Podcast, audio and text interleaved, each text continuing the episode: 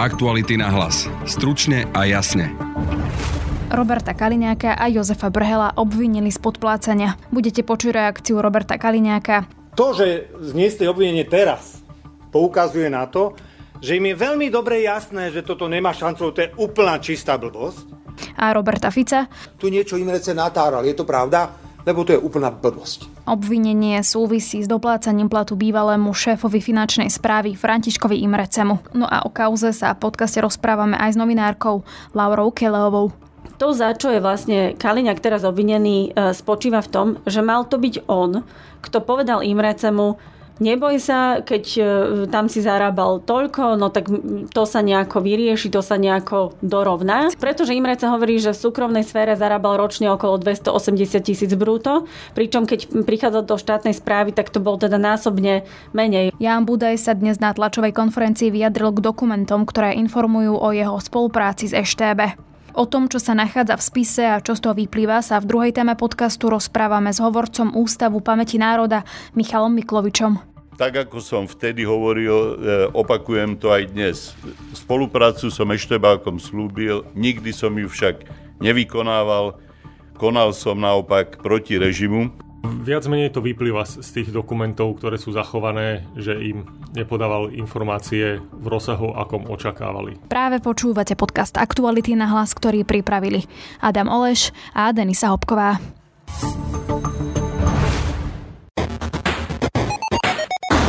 Vedeli ste, že vo filme Invalid mal detektívnu dvojicu pôvodne hrať Rytmus s Majkom Spiritom?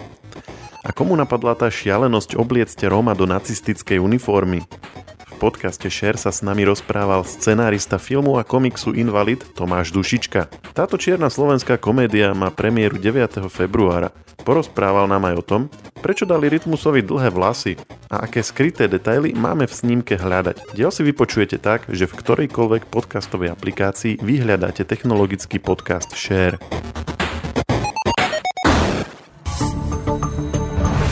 Národná kriminálna agentúra obvinila ex-ministra vnútra za Smer Roberta Kaliňáka a oligarchu Jozefa Brhela z podplácania. Podľa vyšetrovateľa poskytli úplatok osobe v riadiacej funkcii finančnej správy. No a má ísť teda o Františka Imreceho. Viac sa o tejto kauze budem teraz rozprávať s novinárkou Laurou Kelovou, ktorú aj teraz vítam v štúdiu. Dobrý deň, ahoj. Po tom obvinení mal Smer tlačovku, kde teda hovoril aj Robert Fico, aj Robert Kaliňák, a oni spomínali, že toto je ako keby známa informácia už nejaký čas, oni tam spomínali 2 roky. Tento príbeh od roku 2021 ležal na stole. Od roku 2021 nikto nekontaktoval ani Roberta Kaliňáka, nikto nekontaktoval ani druhého obvineného v tejto veci. Prosím vás, tu niečo Imrece natáral, je to pravda? Lebo to je úplná blbosť. Poďme teda vysvetliť, že ako dlho sa vôbec o tejto informácii vie. Na jednej strane je pravda, že táto informácia, že Františkovi Imrecemu niekto doplácal k tomu základnému alebo štandardnému štátnemu platu, keď bol riaditeľom finančnej správy, tak táto informácia ako keby v tom priestore vo verejnosti naozaj je dlhšie. Začal o tom vypovedať, ak sa nemýlim, že ho niekto predbehol, tak začal o tom vypovedať aj sám Imrece. Jeho vlastne zadržali začiatkom roka 2021, to bola tá veľká kauza Mýtnik, kedy zadržali aj Brhela a ďalších. Trvalo ale niekoľko mesiacov, kým František Imrece začal spolupracovať s políciou. Myslím, že začal niekedy na jar alebo v lete. Takže zhruba nejaký 1,5 roka naozaj tieto informácie o tom, že sa doplácali peniaze k štandardnému platu, že sa robilo tzv. Dorovnanie mzdy, tak tieto informácie sú známe. Na druhej strane polícia aj prokuratúra dlhodobo komunikovali túto tému veľmi opatrne, a to z dôvodu, že nebolo jasné, či túto vec samostatne budú vyšetrovať ako nejaký trestný čin. Teda zrejme hľadali nejakú právnu kvalifikáciu a hľadali možnosti, či ide teda o naozaj korupčný trestný čin alebo nie. Respektíve, či ide o korupciu alebo prikrmovanie, lebo medzi týmito dvoma termínmi je teda značný rozdiel. My sme rozhodovali o termíne predčasných parlamentných volieb 31.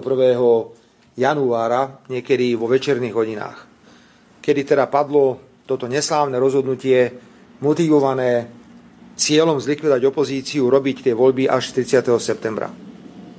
A dnes je 2.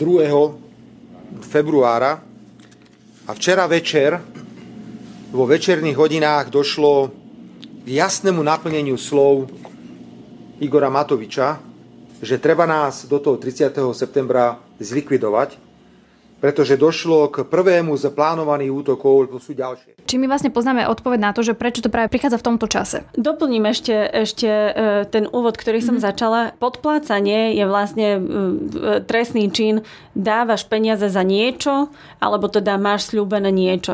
Že je tam tá vlastne obojstranná reciprocita. Platí sa za buď nejaké teda informácie, alebo za nejaké služby a podobne. V roku 2021, od roku 2021 je trestné aj to, keď niekoho prikrmuješ. Teda nemáš tam presne na tej druhej strane ako keby definované, za čo presne to je, ale niekomu vlastne priplácaš, napríklad aj takýmto spôsobom a zaväzuješ si ho, aby bol lojálny, aby nejakým spôsobom ste spolu držali a podobne. Myslím si, že tie mesiace, ktoré vlastne polícia asi aj preverovala, tieto okolnosti, toto dorovnávanie platov, tak bolo práve o tom, že sa asi snažili právne pozrieť na to, že či toto bude vlastne prikrmovanie, ktoré je ale trestné až od roku 2021, do čoho by teda tento prípad, ktorý je starý niekoľko rokov, nespadal, alebo sa to môže definovať ako podplácanie. A tá tvoja otázka, že prečo práve teraz, nie je to tak úplne celkom pravda, čo hovorí Robert Fico, pretože áno, je pravda, že Kaliňaka a Brhela obvinili 1. februára 2023, ale samotné vyšetrovanie vo veci je vedené už od septembra 2022, ale aj do toho času mohlo prebiehať nejaké vyšetrovanie bez toho, aby bolo začaté vo veci a teda nejaké preverovanie. Takže to, či polícia na tom pracuje 6 mesiacov, alebo 12 mesiacov, alebo 15 mesiacov, to my vlastne nevieme vyhodnotiť. Keď si spomínal, že možno polícia teda riešila, že či to bude prikrmovanie alebo podplácanie, tak vieme, že teda hovoria oni, že je to podplácanie. Čo je ten argument, že sa teda rozhodli prikloniť k tomuto? Vyzdvihli, alebo respektíve vypísali tam rôzne aktivity, ktoré mal František Imrece robiť, alebo slúžiť, alebo nejakým spôsobom dodávať práve oligarchovi Jozefovi Brhelovi, ktorý mu mal tie peniaze na ročnej báze vyplácať. Medzi tými vecami, ktoré František Imrece mal robiť pre tohto oligarchu Brhela, bolo napríklad to, že mal mu zisťovať informácie a nosiť mu zoznamy nejakých kontrolovaných subjektov, právnických osôb, teda nejaké zoznamy finančnej správy na pol roka alebo na rok, ktoré subjekty chcú skontrolovať. Mal mu byť zaviazaný alebo teda lojálny a mal mu možnosť teda Brhel odporúčať nejakých ľudí alebo ukazovať mu mená, ktorých ľudí by si mal František Imrece zobrať k sebe na finančnú správu. Vieme aj my potvrdiť, že naozaj sa takéto nejaké veci diali, že sa tam dosadili podozrivo ľudia napríklad do nejakých funkcií a že dajme tomu si vieme aj my takto spätne overiť, či by to sa delo. Tak napríklad vystupuje tam postava Martin Fleischer, ktorý okrem iného sa stretol aj s Imrecem na 10. poschodí v hoteli u Jozefa Brhela, čiže bol to jemu nejaký blízky človek, poznali sa vlastne tým pádom všetci traja. Ďalej sa v podstate ako za Brhelovho človeka považovala a považuje aj úradnička Kornélia Černá, ktorá tam robila na jednej z tých sekcií.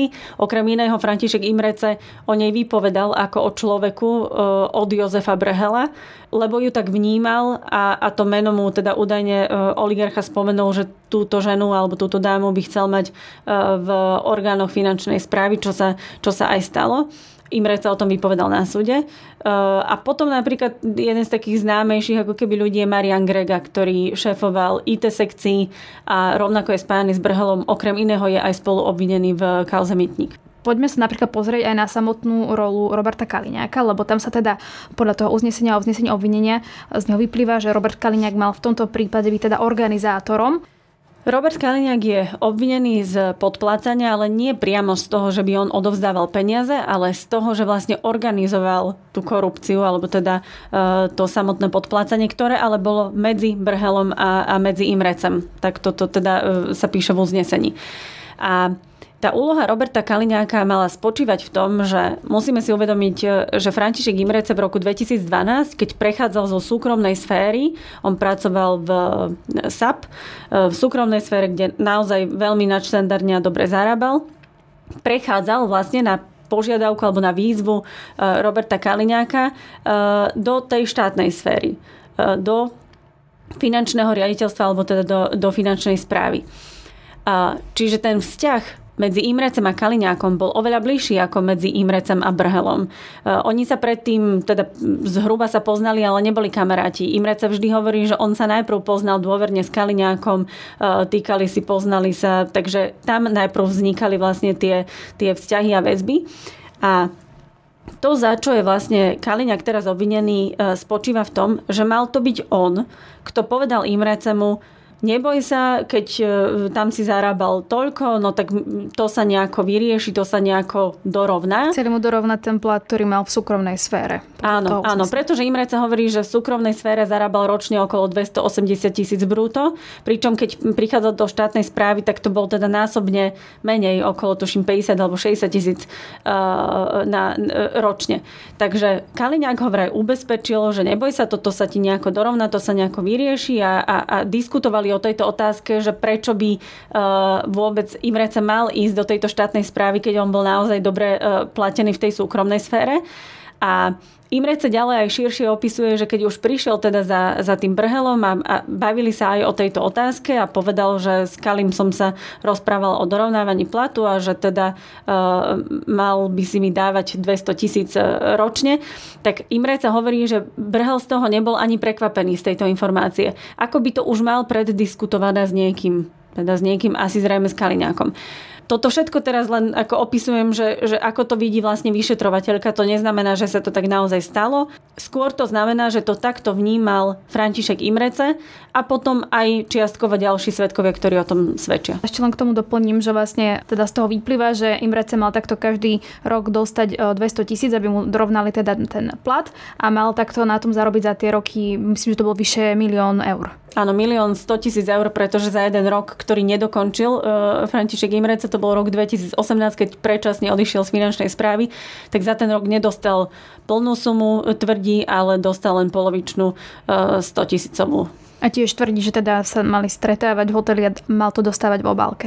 Áno, tak to znie ten príbeh, že vlastne Brhel úradoval z 10. poschodia z hotela DoubleTree by Hilton, ale o tom vypoveda niekoľko, oveľa viac teda svedkov, že tam boli tie stretávky, tam sa dohadovali a tam to riešili, rokovali a tak ďalej. Je evidentné, existuje zoznam, dlho sa o ňom hovorí, že páchatelia sú známi.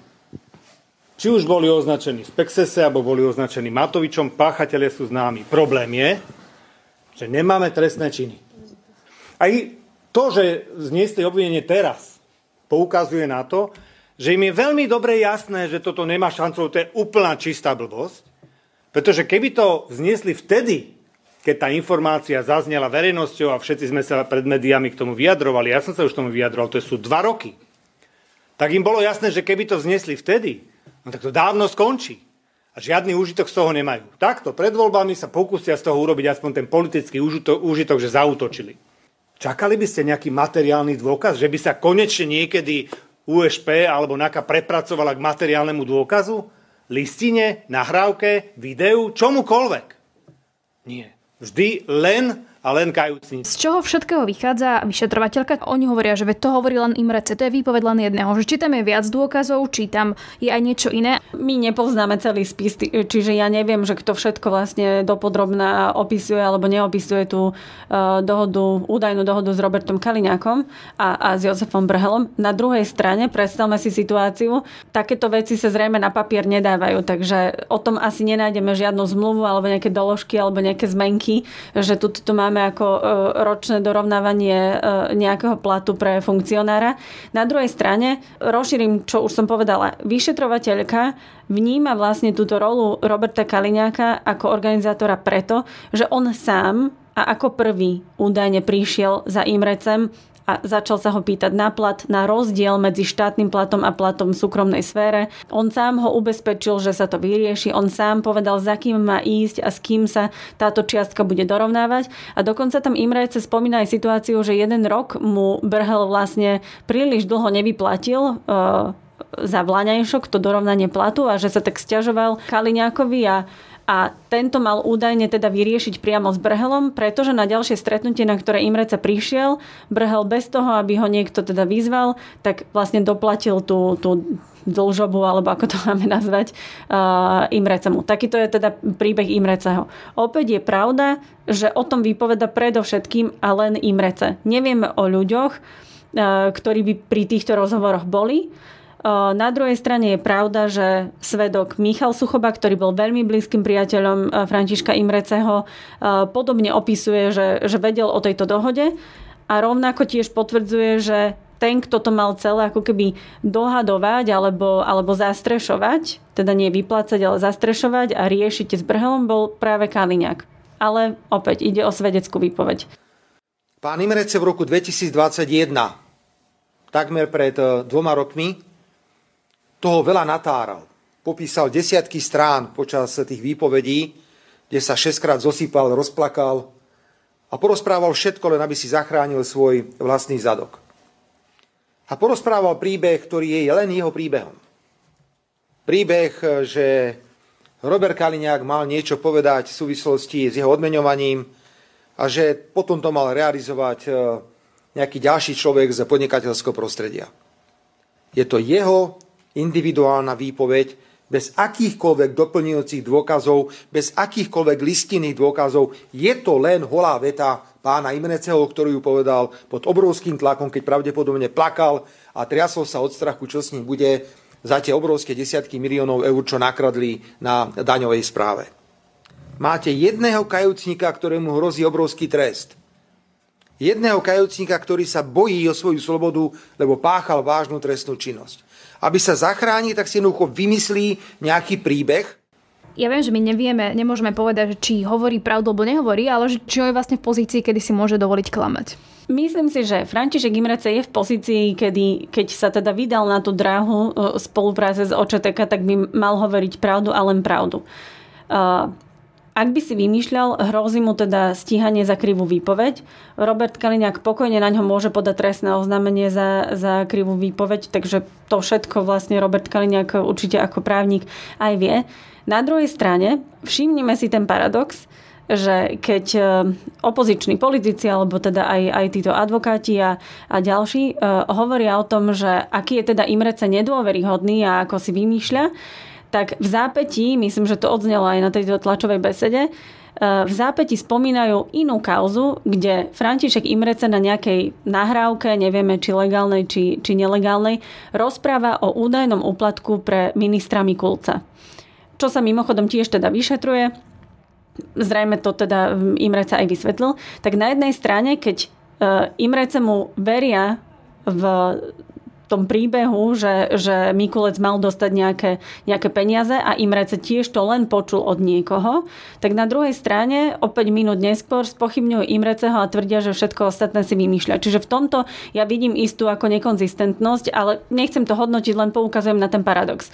Čiže ak by Imrece klamal, hrozí, že bude stíhaný za krivú výpoveď. Ak by si teda vymýšľal alebo zavadzal orgány, myslím si, že by si len ničil vlastne tú cestu možných nejakých ústupkov alebo benefitov, ktorému ale zo zákona môžu naozaj ako právom patriť, pokiaľ bude významným spôsobom spolupracovať s políciou. Vlastne Robert Kaliňák bol obvinený aj v kauze Sumrak, to ale teda vieme, že potom ako generálny prokurátor Maro Žilinka použil paragraf 363 už teda neplatí. Teda v podstate je to pre Roberta Kaliňáka úplne niečo teda nové, zatiaľ čo teda, alebo teda nové obvinenie a jediné, zatiaľ čo teda napríklad taký Jozef Brhel je obvinený aj v kauze Mýtnik. Áno, on je obvinený vlastne za pranie špinavých peňazí a za, myslím, porušenie povinnosti pri správe cudzieho majetku a tá kauza Mýtnik je už na súde, čiže už je celkom teda ďaleko rozbehnutá. Aj tam Jozef Brhel teda popiera, že by spáchal nejakú trestnú činnosť, tam mu hrozí tuším väzenie až do výšky 20 rokov a tá kauza Mýtnik je tiež ale súvisiaca s Františkom Imrecem a vôbec s biznisom na finančnej správe, do ktorého teda mal byť zapletený aj Jozef Brhel, ale teda aj ďalší aktéri. Áno, aby sme to teda uzavreli, čo teraz bude nasledovať? Či to teraz bude séria výsluchov, alebo čo vlastne teda sa bude v tomto prípade diať? Áno, vždy to platí, že po vznesení obvinenia sa vlastne tie výsluchy v podstate opakujú, respektíve musia sa tie úkony urobiť na novo. Čiže určite vypočujú Roberta Kaliňáka, určite vypočujú Jozefa Brhela už v postavení obvinených. V tomto postavení oni majú možnosť sa brániť ako chcú, to znamená, že aj klamať. A opäť sa budú vypočúvať svedkovia, teda František Imreca, Ľudovít Máko, Michal Suchoba, Daniel Čech a teda neviem, že či pribudnú aj ďalší svedkovia. Samozrejme, že od včera vlastne plynie Robertovi Kaliňákovi a Jozefovi Brhelovi lehota trojdňová, do ktorej majú teda podať sťažnosť proti uzneseniu o obvinení a túto sťažnosť bude vlastne posudzovať prokurátor, v tomto prípade úradu špeciálnej prokuratúry. Je možné, že to vyhodnotí tak, že niektorému alebo obom z nich toto obvinenie zruší. Ešte nevieme, čo si o tom myslí špeciálna prokuratúra.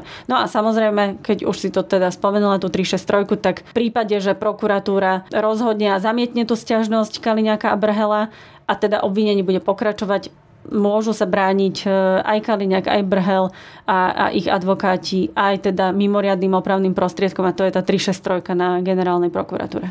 Tak uvidíme, ako to bude pokračovať, ale v tejto chvíli ďakujem kolegyni Laure Keľovej, investigatívnej novinárke. Ďakujem, do počutia. Aktuality na hlas. Stručne a jasne. Tak, ako som vtedy hovoril, opakujem to aj dnes.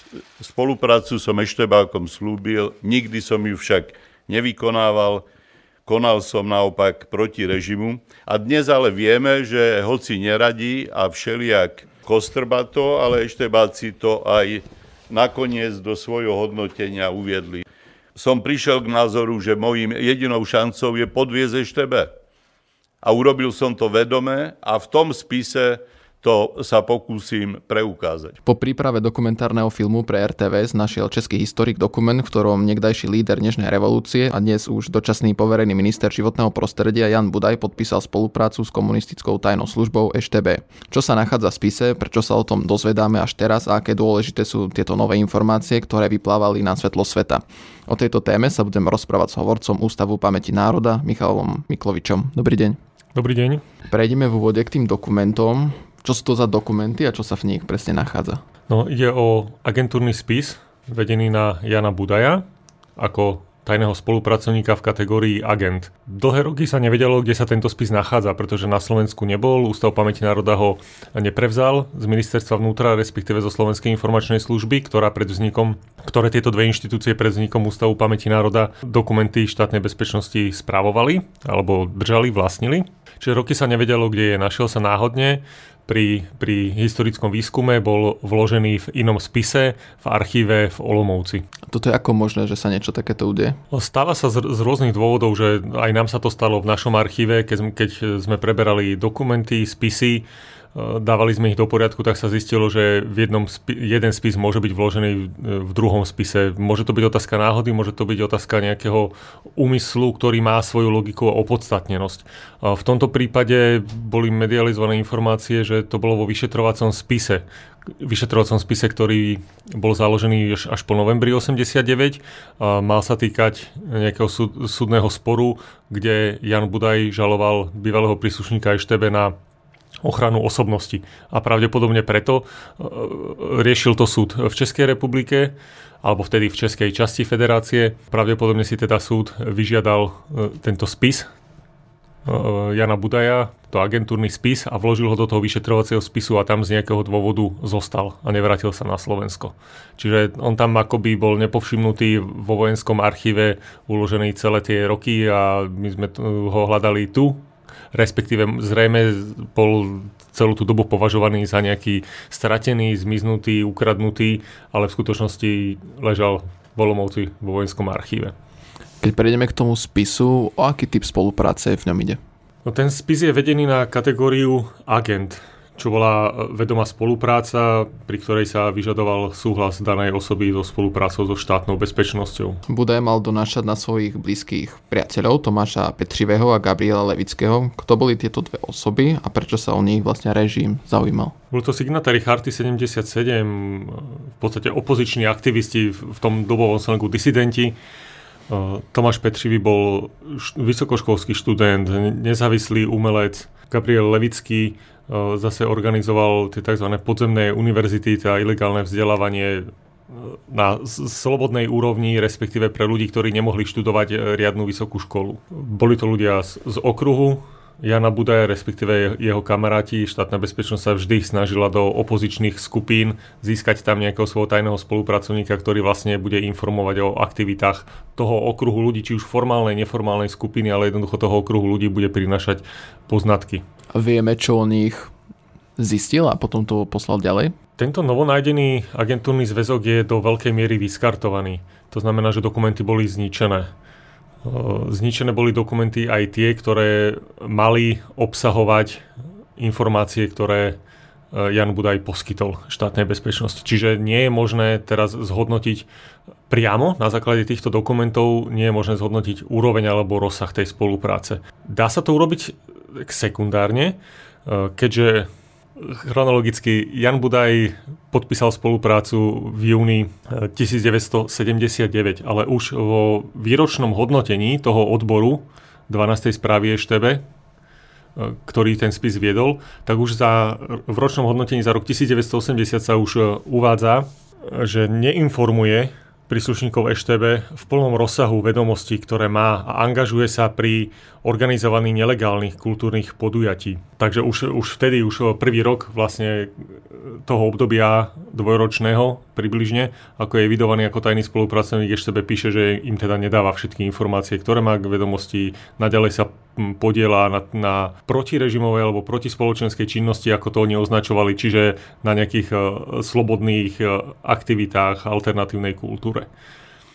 A takisto zo septembra 1989 sa tam zachoval návrh na ukončenie spolupráce s Janom Budajom, kde sa uvádza priamo, že tajný spolupracovník podvádza príslušníkov EŠTB a pod krytím spolupráce sám sa prepožičiava na vykonávanie protispoločenskej činnosti.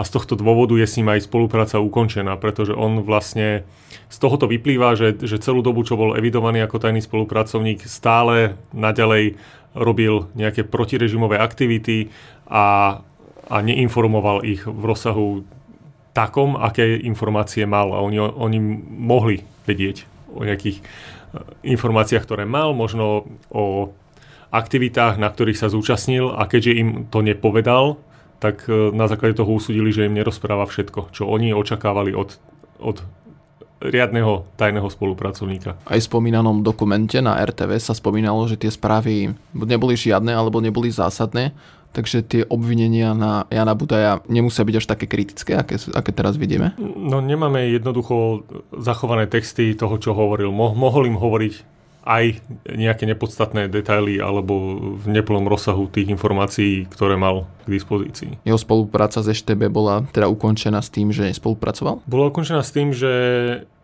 ich podvádza, čím je zrejme myslený ten fakt, že im jednak nedáva informácie v plnom rozsahu, ktoré mal, a pokračuje v tých, z ich pohľadu protispoločenských, ale v podstate protirežimových alebo protikomunistických aktivitách.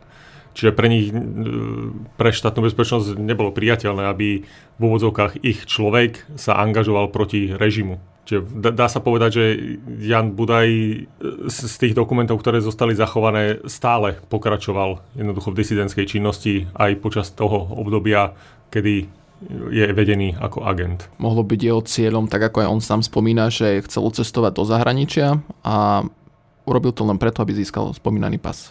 Je to možné. Tento prístup máme zdokumentovaný, alebo sme postrehli aj pri iných prípadoch, že ľudia jednoducho v snahe docieliť pre seba nejakú výhodu, a opakovalo sa aj táto výhoda získania pasu, podpísali spoluprácu. On sa obhajoval tým, že podpísal, vďaka tomu dostal pas a chcel emigrovať a nikdy sa nevrátiť. Čiže tá logika, že už s nimi nebude nikdy spolupracovať, že bol o tom presvedčený, dáva v tomto smere zmysel. Ale tak sa nestalo a do určitej miery bol teda prinútený sa s nimi stretávať, vyplýva z tých dokumentov. Hovorím, že otázka zostáva len to, čo im hovoril. Už v minulosti sa hovorilo o tom, že Jan Budaj spolupracoval s EŠTB. Keď si to pozrieme do minulosti, v aké sú tie informácie, v čom sú rozličné, čo sme mali vtedy a čo máme teraz? No doteraz bol poznatok, že bol agentom štátnej bezpečnosti, bez toho, aby sme poznali rozsah tej spolupráce. Ten, ako som spomínal, nepoznáme doslova, ale vieme to sekundárne podľa zachovaných dokumentov, že nespolupracoval podľa predstav a naďalej pokračoval v protirežimovej činnosti. Toto sú nové poznatky, nové dôkazy, ktoré hovoria v podstate v jeho prospech. Ak dáme nabok to zlyhanie, že podpísal tajnú spoluprácu. Aké zásadné je to zlyhanie? To je asi individuálne. Dá sa pochopiť, že ľudia pod nátlakom alebo v očakávaní nejakej výhody podpísali spoluprácu a potom odmietli ďalej spolupracovať. Prípadne boli prípady, kedy zámerne zahlcovali príslušníkov EŠTB množstvom nepodstatných informácií a oni časom vyhodnotili, že taký tajný spolupracovník je im zbytočný a vyradili ho z evidencie, ukončili tajnú spoluprácu. Čiže niekedy sa možno ľuďom podarilo tak trošku vybabrať s tou štátnou bezpečnosťou a nejak na silu strategicky im ukázať, že nie sú vhodní na tajnú spoluprácu. Vieme tam teda zaradiť aj Jana Budaja? To je momentálne ťažko povedať. Ako viac menej to vyplýva z tých dokumentov, ktoré sú zachované, že im nepodával informácie v rozsahu, akom očakávali. Čisto teoreticky sa s nimi nemusel stretávať vôbec, ale to sa z tohto pohľadu alebo z tejto doby zdá ako celkom jednoduchá vec, ale mohla tam byť nejaká pochopiteľná obava z ignorácie politickej tajnej polície. To bol Michal Miklovič, hovorca z Ústavu pamäti národa. Ďakujem vám za rozhovor. Nech sa páči, do počutia. Na dnešnom podcaste spolupracoval Adam Oleš. Od mikrofónu sa lúči a pekný deň želá Denisa Hopková. Aktuality na hlas. Stručne a jasne.